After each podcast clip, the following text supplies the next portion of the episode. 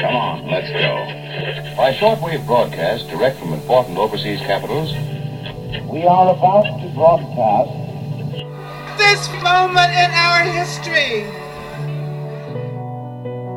Hello and welcome to the History Workshop podcast. I'm Mary Beth Hamilton.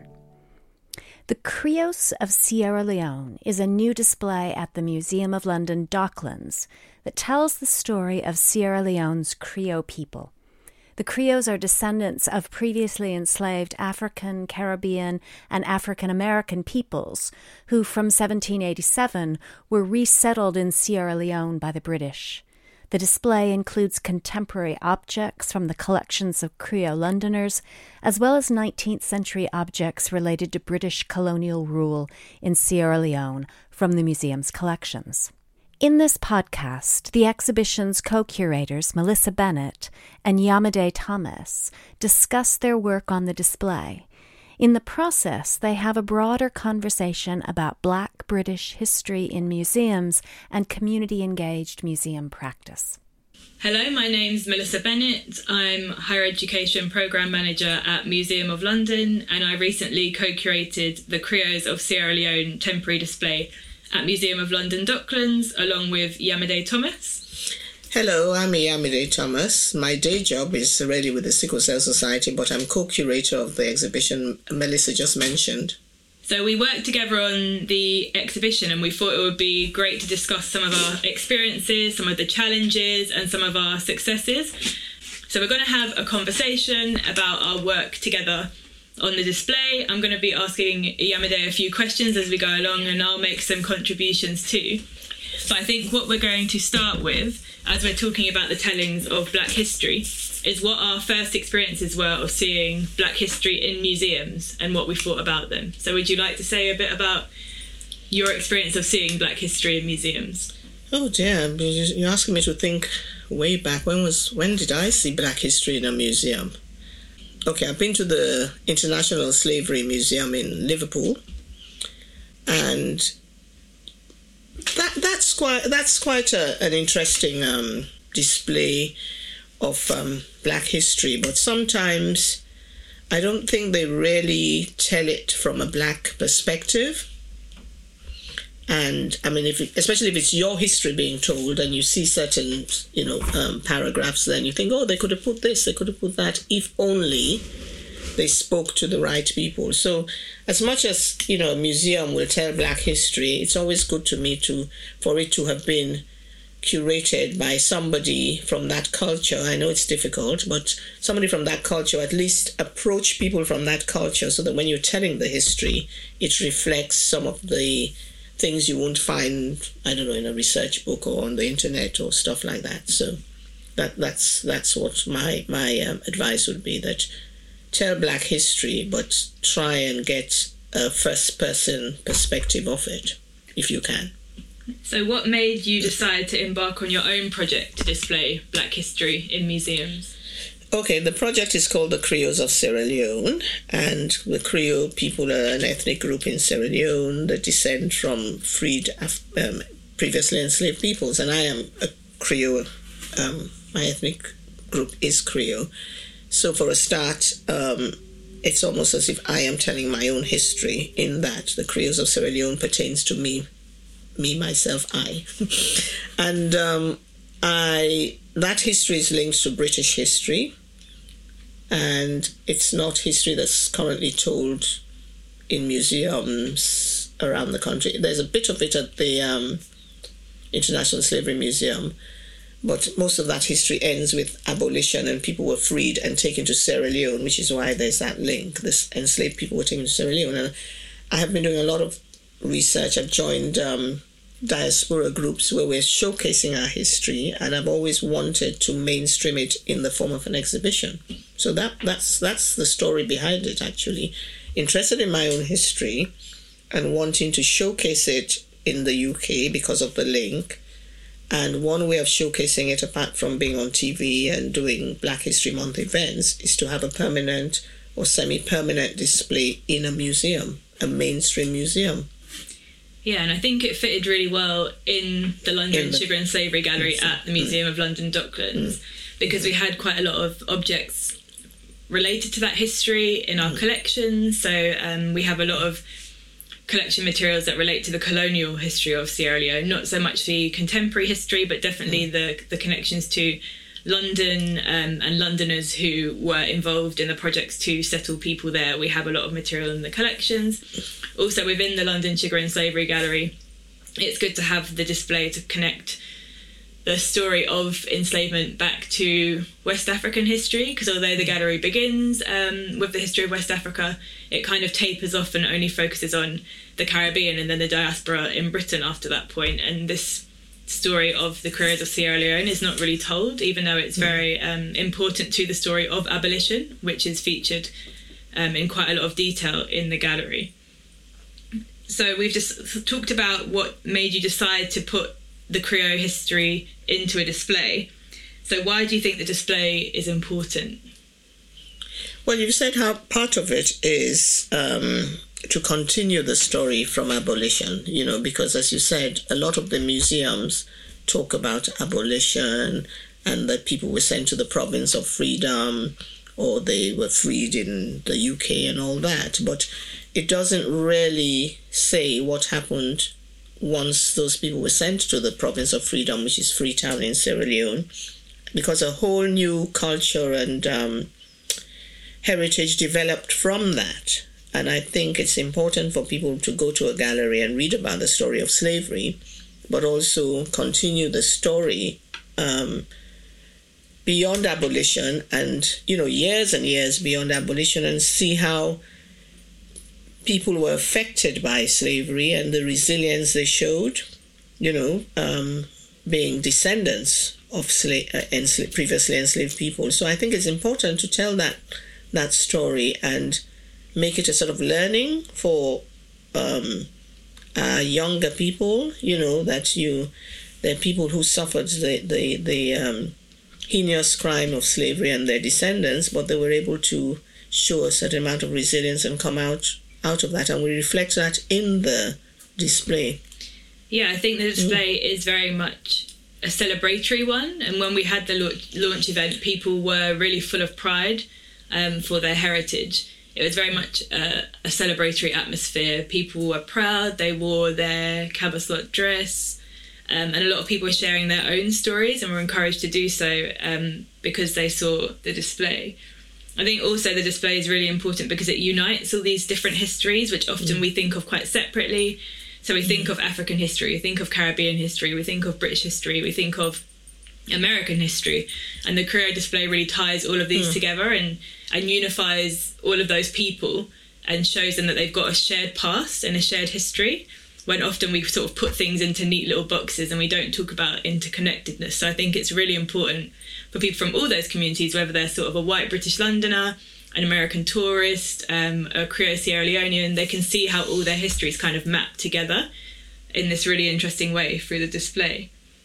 And it's um, just to add to that, that and um, through the dis- things on the display actually show um, in the heritage, it shows um, there's a particular item in the display which actually shows how all those histories were brought together in a certain dress from the Creole. So, you know, we actually have it there in what's the word? We, um, you know, the melting pot that was created from the um, all these people that Melissa mentioned.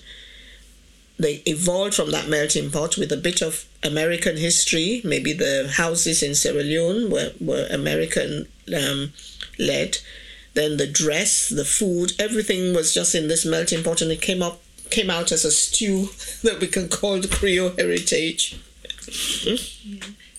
so why do you think it's important that the, the, display was initiated by you and that a lot of the content was driven by you um, and your organisation, thecreoles.com? Um, okay. I always think, oh, um, you know, we're not all historians or we're not all curators, but historians or curators, and I'm not a historian, by the way, uh, you know, historians and curators can help the ordinary person tell their own history because history is basically, to me anyway, um, storytelling. And if you have somebody who's a Creole, um, who has grown up with that heritage and has lived it in Sierra Leone and everything like that, I think they're the best person that can share their experiences with a historian or a curator or can even co curate. So I think it's very important for the person who knows what they're talking about, you know, to tell it from a black African perspective and with the help of somebody else who probably is a curator or a historian. I think I think that's a very important thing. As I said earlier, you know, um, you can help somebody tell their story, but it's still their story. So, do you think it's important um, that community groups who are collaborating on these kinds of projects are sort of leading the project and it's initiated mm. from their ideas rather than sort of a museum or an organisation going out to them and saying, "We want you to do this"? Definitely, because if somebody has, um, well, well, either leading or at least um, co-producing, you know, the whatever the project, and I think if the project has been initiated by the community, the chances are that they will show more interest in, in it and be more committed to it. Okay, so yeah. um, that leads quite nicely on to my next talking point, um, which is kind of thinking about more practical advice that we might want to give to people who are going to embark on a similar project. So, one of the things that I think is really important about the relationship that we developed um, was obviously we were two people working together. It was my day job, it wasn't your day job. Um, so we had to share a lot of the tasks, like writing the text, writing the proposals, um, and it was really kind of managing both of our time so that it worked. So, do you have any advice that you would give to museums who are co curating with community groups and people like yourselves who obviously have their own jobs mm. um, and that are kind of doing this as a side project? Well, one of the things that made me have the time to do this co curating is because um, my main job is part time. So I was able to use my extra days when I'm not working to go to all the meetings at the museum and everything related to the um, exhibition. That might not be a similar situation with, say, somebody else in the community you want to curate stuff with. So that's one thing to bear in mind that um, time wise, if you're dealing with members of the community, you have to um, be aware that if they're working, you know, they might not be able to go to all the meetings that were um, related to the display. Also, traveling. I mean, again, I was able to source um, or rather resource my my traveling and everything else, all the expenses related to the exhibition, as far as me getting to the museum and, you know, getting one or two items. But not everybody, you know, might be able to afford to do that. So that's something else to bear in mind. And how did you manage your time? Sort of, how did you manage the job that you do alongside the demands of co curating this display? Because it's quite a lot of work that you had to put in from your side. Um, yes, indeed. And it was at the time when I was actually quite busy at work as well. So some of the things I did for the exhibition, I ended up having to maybe do on a weekend, to be honest, you know, because of, you know, obviously, you know, um, as I said, I was busy with um, stuff at um, my paid, paid work, you know, but it, it was, as I said, because I have, you know, usually have two days free in the week. I was able to balance it out and do it, and because I'm I was so committed to seeing this exhibition. To be honest, I was I was um, willing to give up my weekends and do anything that was needed because you know I had a passion to see this exhibition go to fruition. Yeah, and I, I think that, that, was what it was. Yeah, that yeah. was the case on both sides because mm. sometimes um, mm. you would contact me at the weekend mm. about stuff. Yeah. Or I remember even um, when I was on holiday over summer, it was yes, quite a, a crunch time. Yeah. yeah. Um, because we were making the final decisions, we had some press stuff that I had to go through. So because you were making yourself available sort of in your mm. own time, mm. I had to do that as well, um, so that things were fair and you weren't sort of overcommitting um, and having to pick up all of that extra stuff or not being able to consult me. And I didn't take a holiday. I haven't taken a holiday yet. I had to postpone it, but again, as I said, I mean, I really wanted this this exhibition to be out there, and I looked really looked forward to it. it Took a year, didn't it? From and yeah, yeah, it took a, it was a year. Yeah. You know, from the start of the proposal to to um, just under a year. I think it's about eight months. Yeah. I think um, in total.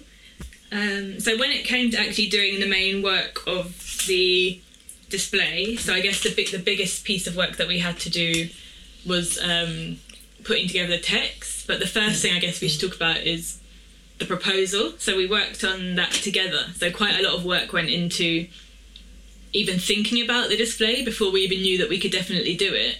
Um, you had your ideas about kind of the structure that you wanted for the display, and I think we ended up following those, except we had to sort of cut one off the end and blend two together um, because of space. Um, and once we had your structure, I could then look in the museum's collections to see what we had that fitted into certain areas, and you could see what you could acquire from the community um, that fitted into those certain areas. So we really shared that research work, I think, but it was led by your ideas and led by um, the structure that you had come up with. Um, and then when it came to writing the text, I think we split that You split that quite Mm. evenly, didn't we? Um, but you still had kind of the final sign off, I would say. So whatever was written by me and by you then was corrected by um, heads of department and our exhibitions team and our interpretation um, team. You would then look at again, and if there was something that you were unhappy with, it would be changed. And I think we went for quite a few versions, didn't we, of the text? Yeah, because really, what um, yes, Melissa said, I, I, you know, I kind of had a structure because this is something I'd been thinking of before we actually did it. I'd um, thought about doing it almost two years before, and so I did have a structure. So it wasn't starting from scratch. And yes, we kind of did the text um, to and fro and made sure we got it right. Because I, I, can't remember if I said to Melissa I didn't want the Creole diaspora to to um, they would have come after me if anything was wrong. To be honest, you know, so we had to get it right. We had to at least get it as right as we could. You know. Um, and do you think, sort of connected to that, there's more of a pressure um, when you're a curator of um, African or Caribbean descent and you're representing those kind of histories because you are kind of more exposed to the criticism from your community?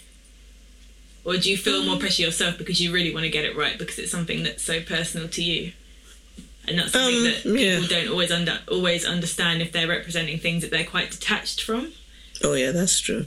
No, no. If you, it's uh, well, it's always good to get get get it as right as you could. You know, in, in if you're displaying something for other people to come and learn from. Anyway, you don't want to be giving them wrong information. But in this case, um, because it was as a co-curator of um, something that's not out there in a museum before, at least not in the the way we we did it, and I knew that a lot of people coming to see it would have been people I know, you know, friends, family, and people just out there on, from all these diaspora organizations that I know people in, the Sierra Leone diaspora in particular. Um, if my name was going to be as co curator, they knew who the reference point was, and if things were not, you know, too right, they'd say, which is why it's important that we're evaluating the, the exhibition actually and getting people's feedback. It's important for that. So, in terms of the practicalities of putting the museum together, I think there are a lot of things that people from the outside world wouldn't know that you have to do. So, there are a lot of hoops that you had to jump through um, to get things sort of decided on the object list, to get things um, approved Ugh. to go into the display. Um, and I think there's a real sort of um, lack of awareness on the outside of sort Yeah. of the, the structures of museums Yep. um, but also a lack of awareness in museums about how sort of difficult and awkward their structures can be for people f- from not the outside. that. Yeah. Um, so I think the example that I will always remember is when um, you had the stuff brought over from Sierra Leone. So the um, grass hat, the bag, The s- dress. the, head wrap, the dress, the slippers. And you brought some of them to the museum one But day. I wanted to. you brought the, I wanted to Yeah. because I could have just brought a bag. Yeah, you brought the hat and the um. I think Oh, it was, was it? the Did bag. I, the did I bring the, the, hat? Yeah, you brought the hat and the bag to the museum, and you were Did like, I? okay, can you keep these now? Did I? But obviously, we have a Oh, whole like process behind I think you wanted acquisitions, entries, things have to be Mm. registered, you have to check. And like you're saying, the other example when um, there was the loose thread on Well, the no. dress, and you had to have we had to have you there to approve. Well, what it is is I I tell you what it was the um the outfit on the mannequin could have it, it could have gone in a in a shopping bag. And I, because of the number of trips that I've been I'd been doing to the museum, I thought I could just put everything in the shopping bag and take to the museum and say, you know, here's the outfit for the mannequin. But no, no, no, it wasn't anything like that. They had to come to my place, measure everything, but I can understand it and see that um, record what state the things were in because obviously it's a loan. And you want when they return it they want to be able to say we've returned it in exactly the same way you gave it to us. So i can i can see the the, the logic of that. But i suppose at the time because i made it especially for the the um, exhibition i wasn't too bothered about you know um, thinking a year ahead that they'll return these things in the way you know I, I wanted it. So yeah, so they had to come and measure things, and I had to sign forms. Another thing that was quite um, tedious, if that's the word I should use, was um, getting loans from other people. Again, I had to send them the the, and that includes pictures and everything else that's in the display. If it was from somebody else, they had to sign a, a image rights form Image release, I think. images, how they wanted it to be captioned.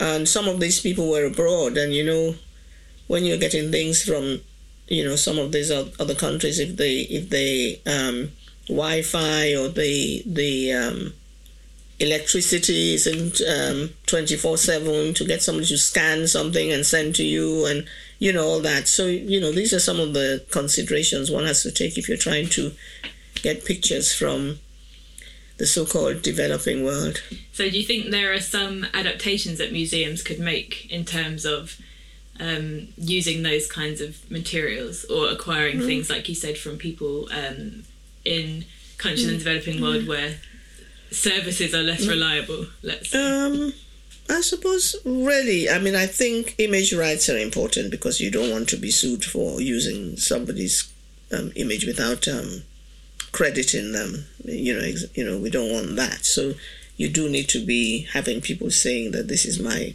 I have copyright to X, Y, Z, and all that. But um, maybe. Hmm, electronic signatures. I don't know. It, it, um, that's something one has to think about a bit because you, it, we know how important it is for you to use a picture and credit whoever's provided that picture. Maybe it's just about allowing more time for that sort of stuff to be done. and I think Mm, when yeah, it came well- to us securing the images, we were quite pressed for time, weren't we? Were Oh, quite yes, I near seem to um, remember the opening that. date. Yeah. Whereas maybe if we'd have tried to do that in June or. July, yeah, it wouldn't have been um, yeah. so much of an issue. Yeah, you need to, to allow time for emails may not come as quickly. You know, people don't. Some people don't even have access to emails, and some of the pictures, even though we could, you know, from Sierra Leone, that was one other thing. We could have got images from Sierra Leone, you know, the wooden houses, for instance. But again, it was the heavy rains. my photographer there, you know, it was really sometimes places get flooded and you know you can't go and take pictures when it's you know sort of really pissing down with rain and that stopped you know in the end we had to pay for some of the pictures from you know the stock images and stuff like that. So all that as you say if you allow more time. Although i did give him a lot of time but you know there you go. Yeah, so I guess moving on from um, images, we can talk a little bit about making sure that, the exhibition was represented in the way that you wanted it to be. Um, and I think, again, thinking of the kind of bureaucracy of the museum um, in terms of publicising the exhibition, we had um, like a few small issues in terms of how it went up on the website. So I think we had some images taken, didn't we, of you in the stores um, with the dress and the mannequin. oh you mean one word okay yeah, yeah. And we didn't end up using those images because um, our communications department preferred a different image, so that's the image that we had to go with. You know, the one of the, Oh, the silver dish. dish. Mm. Um, And that was something that we thought didn't really represent the display very Yes, well. I yeah, you're right. I want I I wanted something which would be very obvious to Sierra Leoneans that the display was about Creole heritage.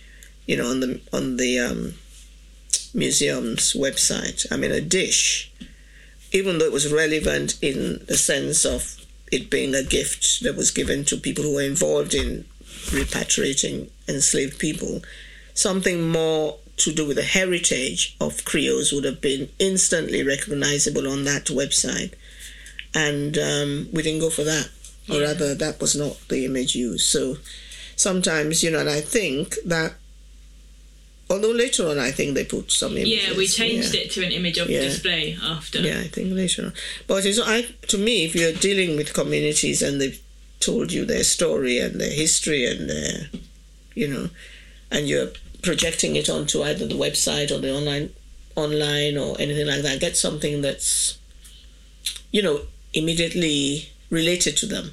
Would be my advice instead of something that is probably colonial, which in this case the dish was. You know, I think that would probably rub some people up the wrong way. It to be focused honest, on the wrong aspect of the history. you know, I yeah, think, yeah, yeah. So that these are all things to be mindful of. Yeah, um, and continuing on um, that thread of representation, I think it's worth saying that from the museum side, the display has given us um, lots of opportunities to really try and work in new ways. Um, and one of them was, of course, through our beautiful mannequin, um, which the kabaslot dress ensemble is on. So we wanted to ensure that that mannequin um, represented the kinds of people who would actually wear the dress. So we went through a process of buying a mannequin with quite dark wooden arms, um, and then we couldn't get actually a black skin color mannequin. We could only get jet black or white or grey, none of which really suited what we wanted to do. So we had our um, Dress and um, textile conservator working really hard to dye some fabric to wrap the white mannequin um, in a colour that looked like the skin colour of a Sierra Leonean, not a European or a fake skin colour. Yeah. Um, so that was something that we really tried hard to do, and I think it's really worked well because it brings the ensemble to life in a way that kind of a sterile um, mannequin where we hadn't tried to do that um, wouldn't. I don't know what you Yeah, think. no, no, that's good because in the past, you know, if you go and buy mannequins in shop and ask for black, they will give you charcoal black, you know, and nobody has that. Well, you know, that's not even though they're very, very dark people, but um, some the mannequins like that, uh, they just don't look life. They're very life. one-dimensional. Yeah, and they're not lifelike. So it was good that this one had, um, you know, um, I don't know about the the wooden, the wooden hands that there's the right color and they bend and you know the pose we were able to do a nice pose with it, which I don't think those other ones that you buy in the stores can do because we've used um, the normal um, mannequins before in a store and put the Sierra Leone dress on it, and it really just looks like a mannequin. Whereas this one is a mannequin, but it has some attitude Yeah, to it. she So has yes, her hand on her hip, Hips, yeah. um, tilted slightly sideways. exactly. And you go in there thinking this is somebody in a Creole dress, not oh look at that mannequin or dummy as somebody called it. And I said, look, can you use the word mannequin, please, dummy? No. Yeah, you and? I think there were other things that, um, because of the history, we had to consider. Like, we definitely had to have a mannequin with arms, and that Oh, was something yes, that was yeah. really important because of the um, sort of the really sad history of the Civil War when a lot of people were mutilated. We couldn't have sort of a no armed mannequin and no hands coming out of the dress um, because of the historical Yeah, like, connections there. Um, so it's important that all of these kind of things are considered when you're putting these kind of histories on display. Um, to going back to what you were saying about the colonial, the dish, which represented the colonial history, I think something that we really um, focused in on when we were thinking about the layout for the display was that we sort of gave equal space, or preferably more space, to the more contemporary stuff, um, which is stuff that you brought in from the community. Because we didn't really want to focus too much on that colonial history. It was more there for context, wasn't it? Yeah. I would say. I mean, it was a nice dish. It's a lovely dish. It's a, I wonder if they still do those dishes now. It was a lovely silver dish, you know. Somebody actually told me they had one of those dishes, and I said, "You sure?"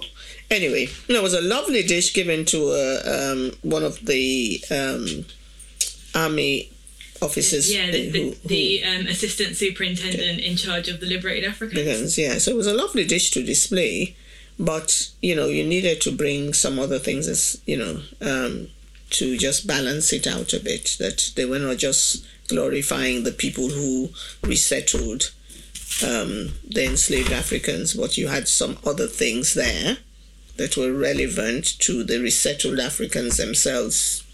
You know, doing publications or other things. Yeah. Um, so I guess to tie up what we've been talking about, would it be good for you to talk about some of your um, hopes for the future of the display? Um, I know we've managed to bring it to life through quite a few events, so you can maybe talk about those. No, no. Um, and then maybe your hopes for the future, what's going to happen to the display once it's finished, what's going to happen to um, that history? Is it going to be reproduced elsewhere? Um, are you going to keep um, sort of passionately campaigning to get this history more widely known? Okay, the display um, has been really, really well received. I mean, Melissa will tell you the launch seemed as if it was the hottest event in town. To be honest, you know, people were craving for launch launch invites. So, the display has been really well received, and we've had a lot of press coverage, mainstream press coverage. And um, now with social media, the minute something goes on Facebook or a video, which because we had um, um, mainstream BBC filming of the display, and that was then, you know, shared. So it has gone worldwide. There's no doubt. I, I don't think there's any Creole person in UK in the UK who has not heard about the display at the Museum of London. And one of the aims was to get people going to museums. There are lots of people who've been there who never knew of the existence of the Museum of London. So that's really been um, achieved as an objective and we've had events. Um, it started in this, in kind of the end of autumn. So I think once we go to the spring and the summer, there will be many more people going to visit. Some people have been more than once already and taking friends there. So it's it's a display that um, people are proud of, as you know we said earlier. You know they they came to the Black History Month events with all the Creole attire and all that. So, for the future, we want, well, obviously, I want more, more and more people to see it and share it, which is happening. Um, schools are seeing it, um, the children are learning from it. Um, we will want to, we, I've been asked whether it can be taken to Sierra Leone. Um, the text to the display, obviously, is portable but the items in the display, the museum has its own items. So even within England, I gather that that loaning out um, items between museums is not as straightforward as it sounds. You, you know, No, so it can take. know? It's normally Yeah. six months to Oh. a year the lead-in time. because the for dish, in- for instance, into institutional loans. Yeah. yeah, the dish wouldn't go to Sierra Leone, but it could have gone if, say, a museum in Bristol or in Liverpool wanted it. That could have, you know, those things could go. You know, but um, but at least it's got people have been asked about taking it to Birmingham. Don't know what museum is there, but you know, and to America, even America, because as I said, Sierra Leoneans are really, really passionate about seeing their history like this in mainstream UK and wanting to share it. And um, yeah, so thoughts would be I've been asked whether it can go to Freetown, and I've been told, oh, can you do the research here and bring some of the stuff to Freetown? I think the person that asked probably thinks I don't work, but you know, but yeah, the, the thought, the thing is, they're now thinking of having a similar exhibition of Creole culture in Sierra. I must say that the Creoles are a minority group in Sierra Leone. Yeah, so um, they, you know, having that sort of exhibition there would would be quite a coup, you know, to have that sort of exhibition. Then we can think about that because the text, you know, I think is copyright between the two, between the community, myself, and the museum. So yes, we can um, certainly think about taking it out. So it's good that people are thinking of doing it. even if it's not this exhibition, it's got people thinking of maybe we should be showcasing. Yeah, and to be honest, if you, You were to take it to Sierra Leone, there might be objects there There that could be, be. used Mm, instead. Um, definitely. so, like the Liberate African registers are there, I think, there are that, lots that of were it. digitised for Mm. the British Library. There might be better maps. I even have somebody have. who has said, Other objects, yeah, I have somebody bits right of now. Bodos, maybe. Yeah, no, no, you know?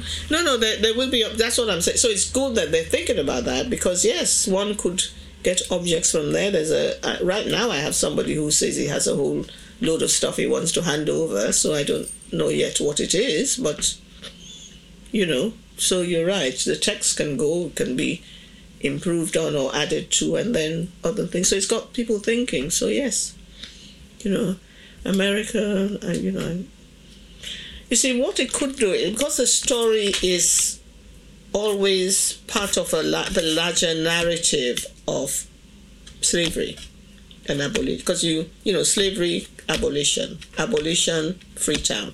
So anywhere really that is telling the story of slavery and abolition, even the new museum in, in America, I haven't been there. You know, the African American History Museum has apparently has a whole floor or something on slavery.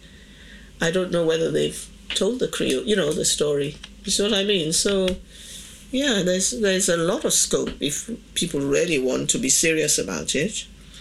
Because as far as I know, there's nowhere else where, you know, they've actually got a language that has evolved from the mix of all the people brought into one place who were freed, because that's how the Creole language evolved as well. So, you know, I can't think of any other place where they've mixed Africans, Americans, people from Jamaica all coming together and then speaking a language that they all understand, which is the lingua franca of Sierra Leone now. So yes, so it's it's it's quite an important history. Yeah, and I think as well we've kind of done our best to share the display with people who can't come to see it. So we have recorded the um, video tours of the display. Um, they're going to be put online for people um, who are in Sierra Leone or in America, as you mentioned, or e- e- elsewhere around the world, so that they can see. We've done the additional video content about the dress, so we mm. featured that as part of our London's Fashion Alphabet series and mm. the let- letter K. It's very well received. And yeah. we also um, recorded Eddie. an interview of one of the notable Creole's sons, um, mm. Eddie Smythe, who is the son of John Henry Smythe, who we featured in the display. So there's lots of ways to engage with it, even if you can't get Even into the you physical space. yes, And I think that's been really important, and that's been something that's been quite successful in the community you Very- mentioned. Very, much so. Yes, yeah. Many thanks to Melissa Bennett and Iyamide Thomas for taking part in this podcast. The Krios of Sierra Leone is now on display at the Museum of London Docklands. You can find out more about the exhibition at the museum's website, museumoflondon.org.uk, and you can keep updated on events relating to the display by joining the mailing list at thekrios.com. Please visit our website, historyworkshop.org.uk. You can find us on Twitter at HistoryWO and on Facebook and Instagram as History Workshop. This is the History Workshop podcast. I'm Mary Beth Hamilton. Thanks for listening.